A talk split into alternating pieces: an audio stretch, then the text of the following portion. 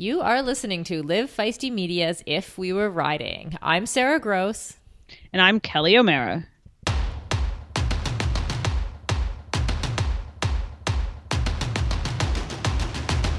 My time, my time. None of you people can tell me to stop.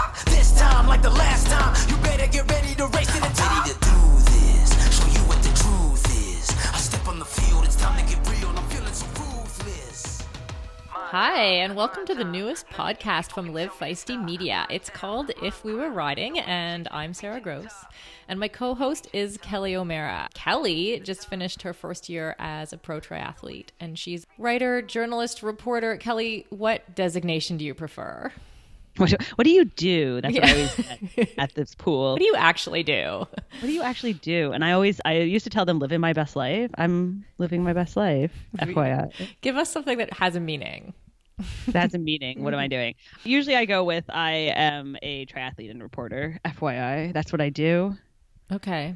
But I feel, I also wanted to clarify, I always feel the need to be very clear that I actually did race pro in the past. This is not totally my first year. Mm. I just sucked in the past, and it was a long time ago, right out of college. So, Okay. That sounds like a story for another day, maybe. yes.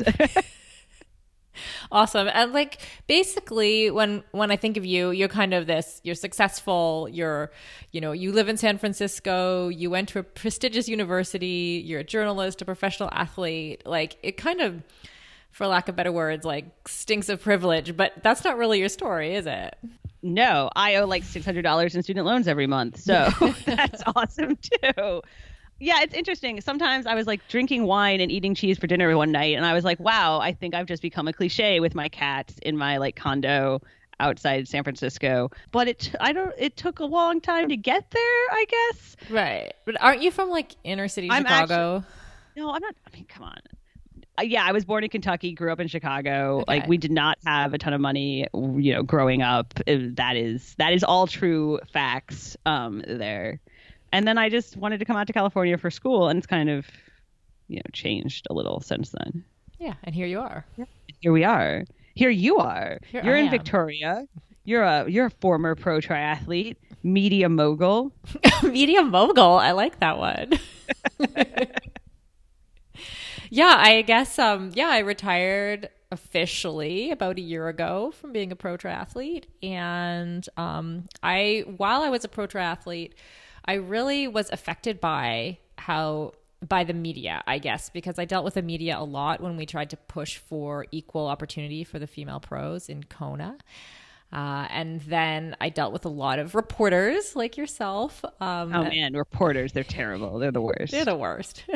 and I, I did some writing at that time, and I really felt like I wanted to go in a direction of media.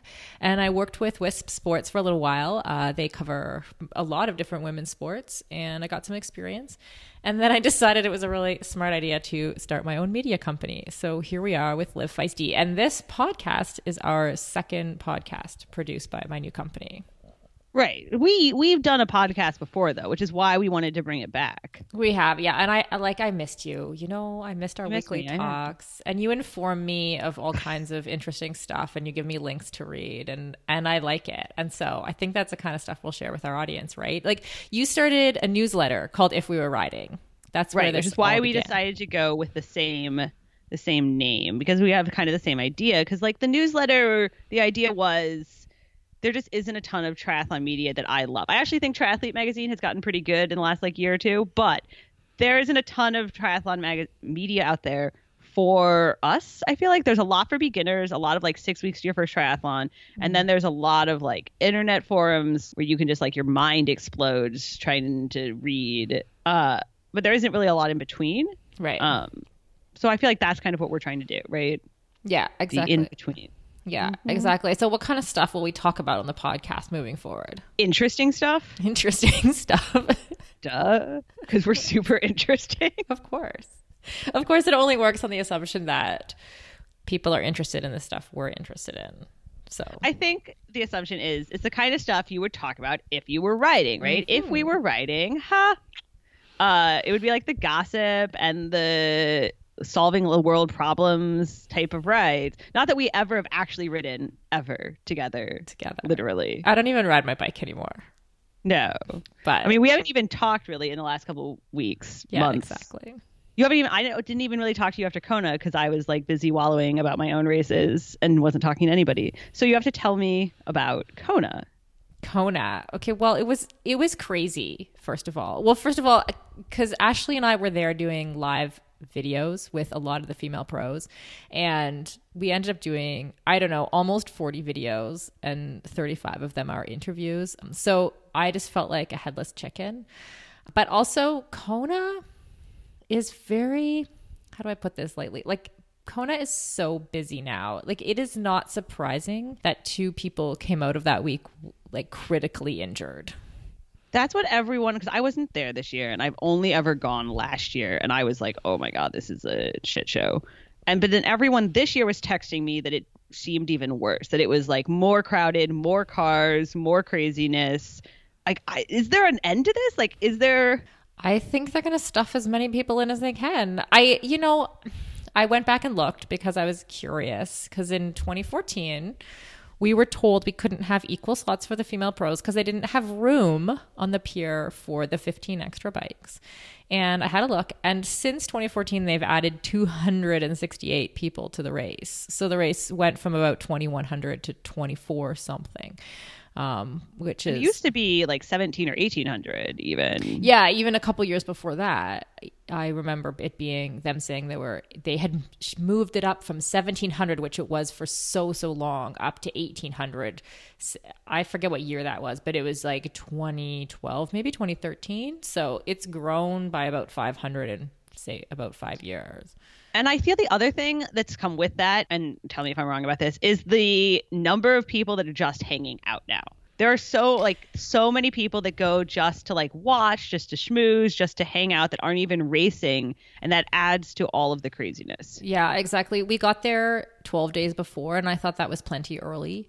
And everybody was already there, basically. Like it was ridiculous to go there, to go to Kona and have and not be surrounded by triathletes. You basically have to go three weeks out because even two weeks before, there's everybody was there. Not just the pros, there were age groupers there for two weeks before the race, getting ready. Okay, I can't hate on that too much because I was there for like a month last year, and I was a basic age group, but I was house sitting. It's fine.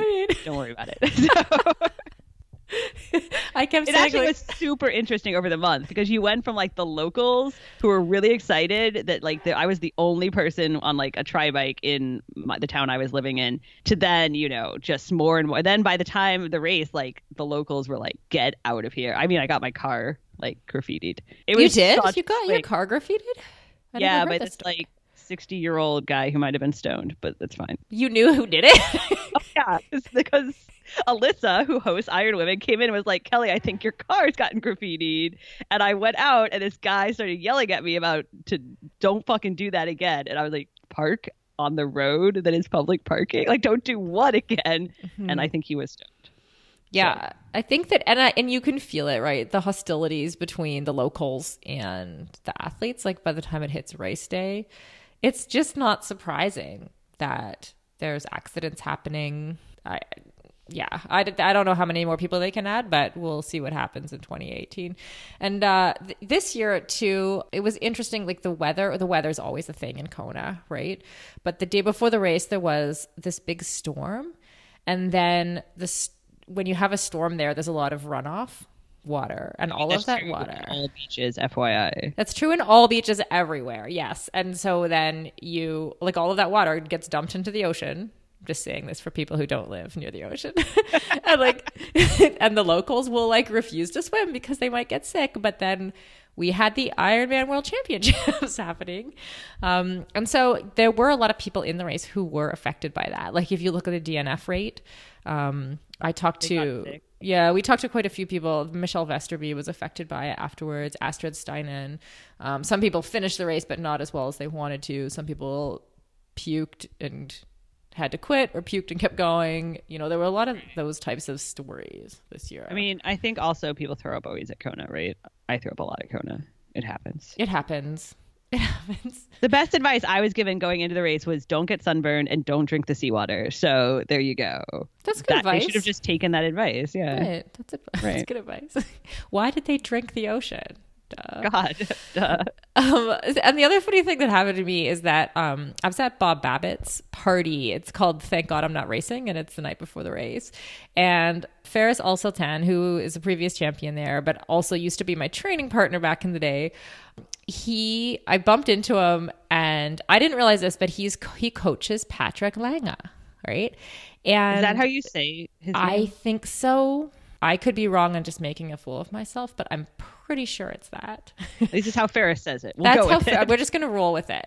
And so I'm talking to Faris. I'm like, oh well, you know, what are your guys' chances for tomorrow? And he's giving me this whole spiel about, well, he's not that fit, and I think fifth is probably his best bet. And he really seemed a little bit like deflated by, by Patrick's chances. And then the next day, the guy goes out and wins the race. So that kind of made me laugh. And you don't think he was trying to like whatever the word is, like the white man can't jump, trick you into thinking that he was going to do bad. I I don't know. Well, first of all, I don't know what's to be gained by me thinking that he's going to be do bad. I'm like, who was I going to tell this You to? a media mogul. That's right. like seven hours before the race start. Um, but the other thing is that I just know Faris well enough to know that he's just like he's just not that guy. He's not like mind games guy. He's just like he tells it like it is or what he thinks, and it just is what it is. He's pretty um, straightforward that way. So I think that he, that Patrick had an unexpected win. The other thing, I mean, we were talking about this recently because you give me a lot of advice when we have our weekly talks, but we haven't had them. And so, like last week, you were telling me about how to get sponsors, right? Because this is like the time of year, annual tradition Yes. of getting rejected by companies as you go and ask for sponsorship. That's right. but it didn't always used to be that way. No, apparently, this is what you're telling me. Yes, it's it's getting harder. I mean, I've had in the last week, I've had someone who's a multiple Ironman champion tell me that they reach out to companies and they get offered like a 50% discount code. It's like, thanks for applying. And I it's just a different world. I don't even really know why. Like what kind of response do you get when you when you're reaching out for sponsors? Well, I am terrible and I don't really reach out to people and um but I mean I've actually gotten some like we'll think about it, we'll get back to you, we're making our decisions, which I felt very optimistic about and like I'm amazing. I do know though that a lot of places are moving away from promoting professional athletes specifically. Like if you have other reasons that they want to like if you're also an influencer or like have a big following, they might be interested in you, but they are they kind of felt like they weren't getting their money from professional athletes and they moved towards amateur teams. I know that's like really much happened in the last few years mm-hmm. because there was this sense that like amateurs would deliver more. I feel, and maybe I'm wrong, that that has like peaked and we're like over it now. I'm so over every age group athlete having like 10 sponsors and like pushing their 10% they get off on their like wheels. And so they're like, you know, trying to convince every friend of theirs that those wheels are amazing. You know, like we're all over it. I'm not the only one who's over that, right? We're all yeah, over it. no, we're we're over it. And I, I think too, as a company, it, it has to be said that a company should have space for all of those things. Like, there's a way to give a free pair of wheels to an amateur athlete who has good social media reach, but also support a pro. Like, those can be different things. So, if if I was in charge, I mean, back at the If I was in charge, things would be very different. FYI. I think there's also though like a misunderstanding about how sponsorships work. Like people, because of the internet, people want to be able to like track everything now. They want like, oh, this number of sales came in from this link that we gave to this athlete. Right. But like advertise sponsorship is really just advertising and advertising doesn't work that way. Advertising works in impressions, in Yes. like general feelings. Advertising works that I'm at the store and I think like, "Oh, I feel like I've heard a lot of good things about these shoes." And like, why did I hear a lot of good things about them? Because like all my friends are sponsored by them and I, you know, and it's like this vague sense I have that that's the shoe I want, which is dumb and I should be smarter. But that's how advertising works, right? Right. And I have heard from um, someone inside the industry too that there has been a shift within this particular company that I was talking to where they went the route hardcore of like discount codes and basically putting instead of putting money into advertising and impressions like you say trying to get people to be basically turning your advertisers into salespeople, you know, and tracking exactly the code and who sells what. But that actually this company realized that it was basically they'd hit like a critical point with that and how at some point everyone just has a discount code and then where do you go from there?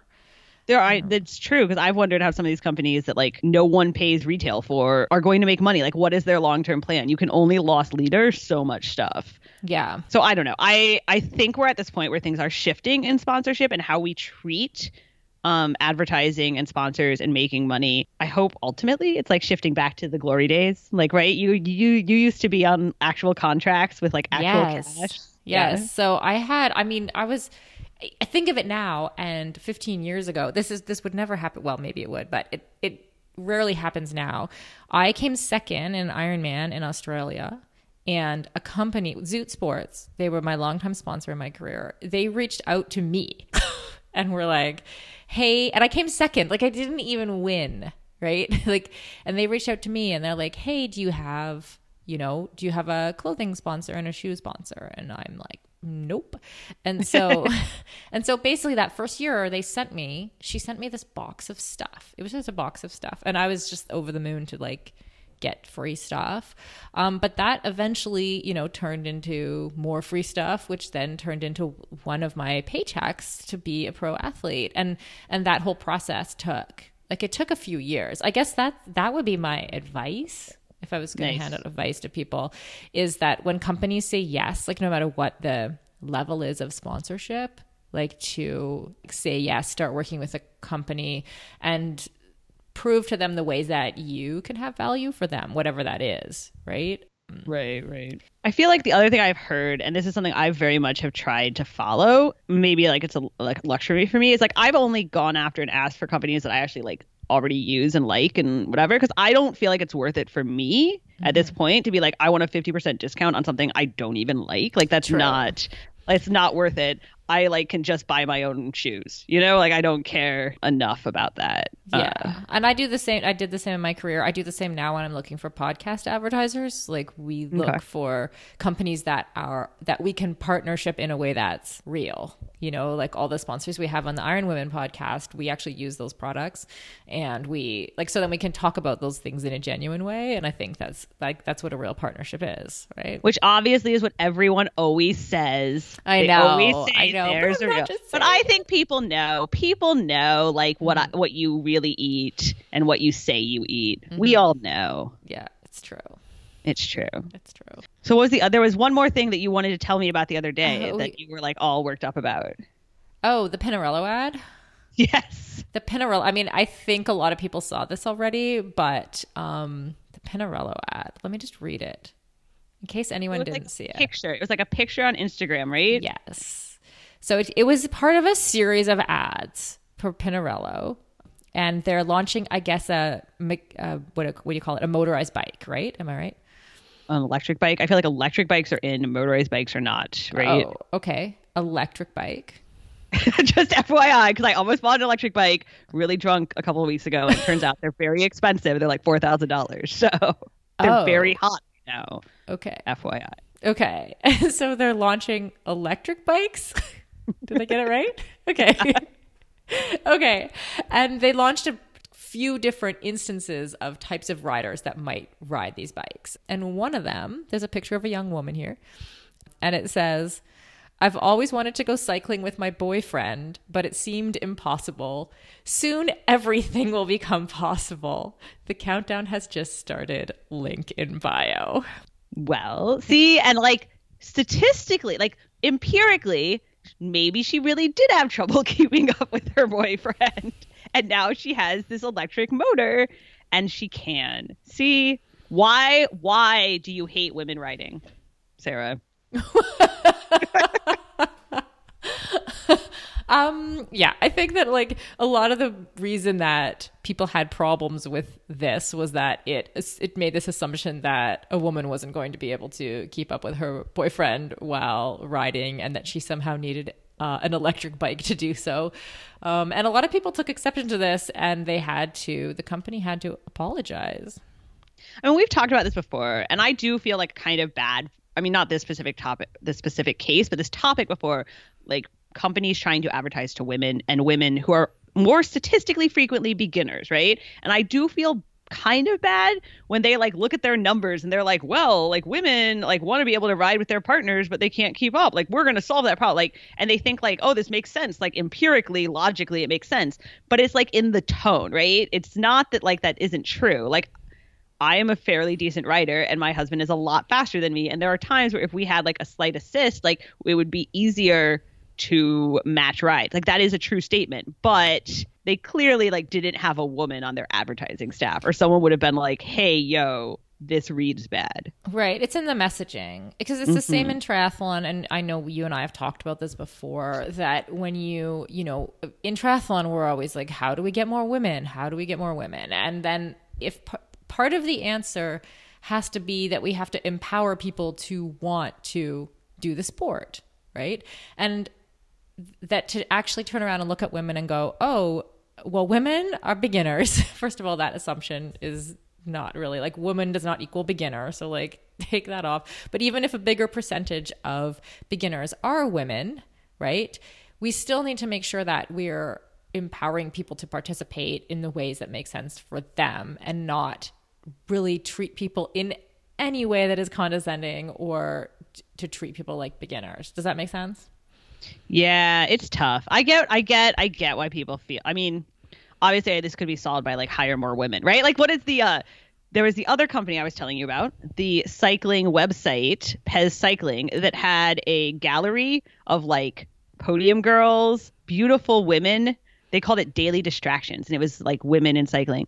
And they recently started to take it down, allegedly because Vittoria Tires, like told, like the guy told them, you know, the reason we don't advertise with you is because this really this is like bullshit and this doesn't really fit with our like women's team we promote and they do like this doesn't fit with the women we know this is like it doesn't match our branding so they started to take it down but my favorite part of this was the guy who owns the Pez cycling website was like, well, we've never had any feedback, negative feedback about it. I mean, the one woman who did write for us quit because she thought it was a problem. But other than that, we've never had any negative feedback. I love it. The one woman who wrote for us. Hmm. So I feel like the same thing, right? Like, is not that what was the company? Pinarello is like bad or something. But maybe if they had, they're like, well, we didn't get any negative feedback on this. Like maybe if they had more women involved, they might like Right. no Yeah, I think that's the main problem with the ad is it exposes a cultural climate in their company in which there's actually nobody there that that ad has gone through who's been able to say, "Wait a second, this is going to come off as sexist." And that sort of shows that yeah, there there can't I mean there maybe there was a woman who agreed on that ad. I don't know for sure. Um, but it definitely exposes something about what's going on in their company's culture. Right, right. I mean, obviously, if there's like one woman in a boardroom, like that's a whole nother set of problems with all kinds of industries. So.